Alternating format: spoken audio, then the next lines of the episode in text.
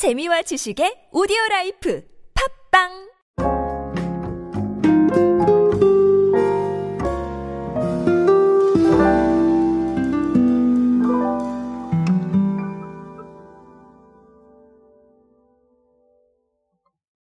우리는 과거가 살아 숨쉬는 세상에 살고 있습니다. 음원 차트 보시면 예전 음악들 역주행해서 자주 차트에 등장을 하고요. 그래서 과거와 현재가 공존한다? 저는 이렇게 표현을 합니다. 그리고 상품들도 워낙 레트로가 많다 보니까 이 레트로의 홍수 속에서 정말 과거의 홍수 속에서 살고 있는 게 아닌가. 그래서 제가 끝날 때까지 끝난 게 아니다. 뭐 이런 말씀도 드리고 있습니다. 어쨌든 그런 세상인데 어, 이번에 또 흥미로운 사례 하나가 나와서 제가 소개를 드리려고 합니다. 오늘은 그 이야기로 함께 하도록 하시죠. 안녕하세요 여러분 노준영입니다. 인싸의 시대 그들은 무엇에 지갑을 여는가 그리고 디지털 마케팅 트렌드 인싸력을 높여라 이렇게 두 권의 책의 저자입니다. 여러분들과 함께 소비 트렌드, 대중문화 트렌드, 미디어 트렌드, 디지털 마케팅에 도움되는 모든 이야기로 함께하고 있습니다. 강연 및 마케팅 컨설팅 문의는 언제든 하단에 있는 이메일로 부탁드립니다. 여러분 제믹스라는 게임기 기억하시는 분도 계시고 모르시는 분들도 계실 겁니다. 아마 기억하신다면 조금 장년층이실 것이고 모르신다면 아마 MZ세대가 아니실까 그런 생각을 합니다. 이 제믹스라는 게임기가 1990년 대우에서 출시가 됐었는데요. MSX2 네, 이 규격의 오리지널 게임기였습니다.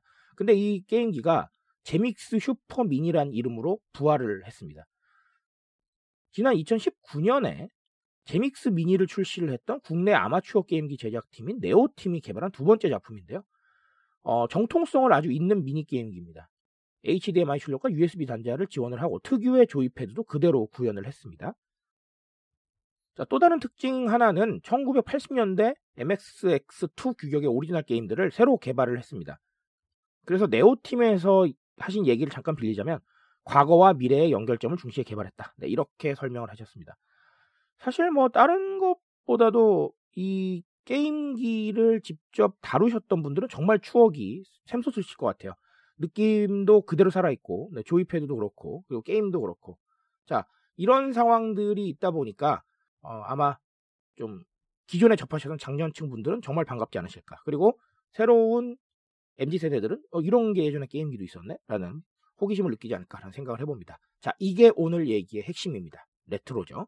자, 이렇게 생각하세요. 레트로는 제가 늘 말씀드리지만 정말 다가가기 쉽습니다. 이 다가가기 쉽다는 말이 뭐냐면 이렇게 생각하시면 돼요. 만약에 이 게임기를 출시를 했습니다. 근데 아무 배경이 없어요. 그러면 이 광고를 하기 위해서 정말 새로운 고객들한테 다가가야 되는 겁니다. 그런데 문제는 이 게임기를 정말 관심 없는 사람들, 네, 그런 사람들한테는 다가가기가 어려워요. 왜냐하면 요즘 관심사의 시대니까. 그리고 게임기에 관심이 있다고 하더라도 광고라는 게 너무 티가 나면 네, 광고 싫어하시잖아요. 다들 뭐 광고 넘기기에 바쁘신데, 그쵸?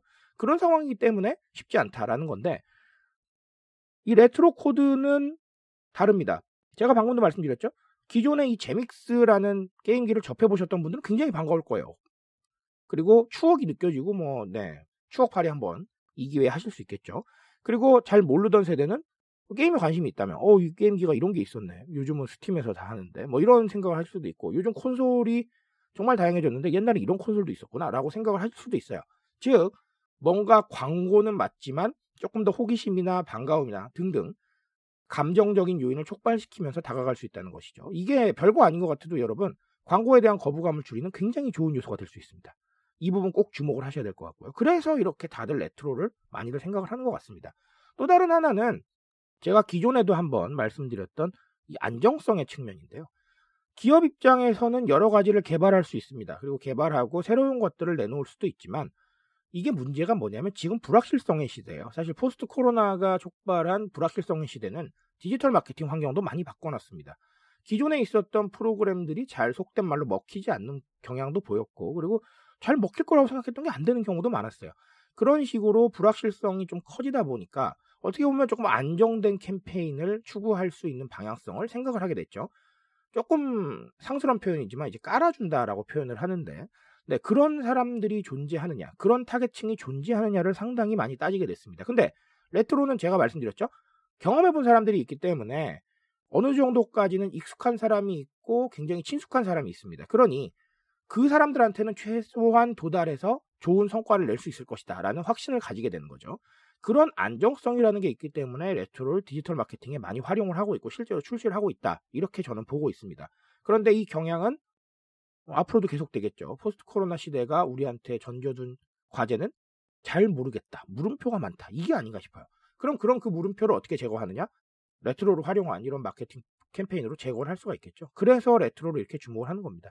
오늘 그래서 이 제믹스의 이야기로는 어, 이런 안정적인 기반에 대한 생각도 중요하겠지만 첫 번째 말씀드렸던 이 소통법 그리고 광고로 다가갈 수 있는 이 친숙함에 대한 감정적 요인들 이 부분을 꼭 기억하고 넘어가셨으면 좋겠습니다. 그 부분이 여러분들께 오늘 좀 도움이 되실 것 같아요.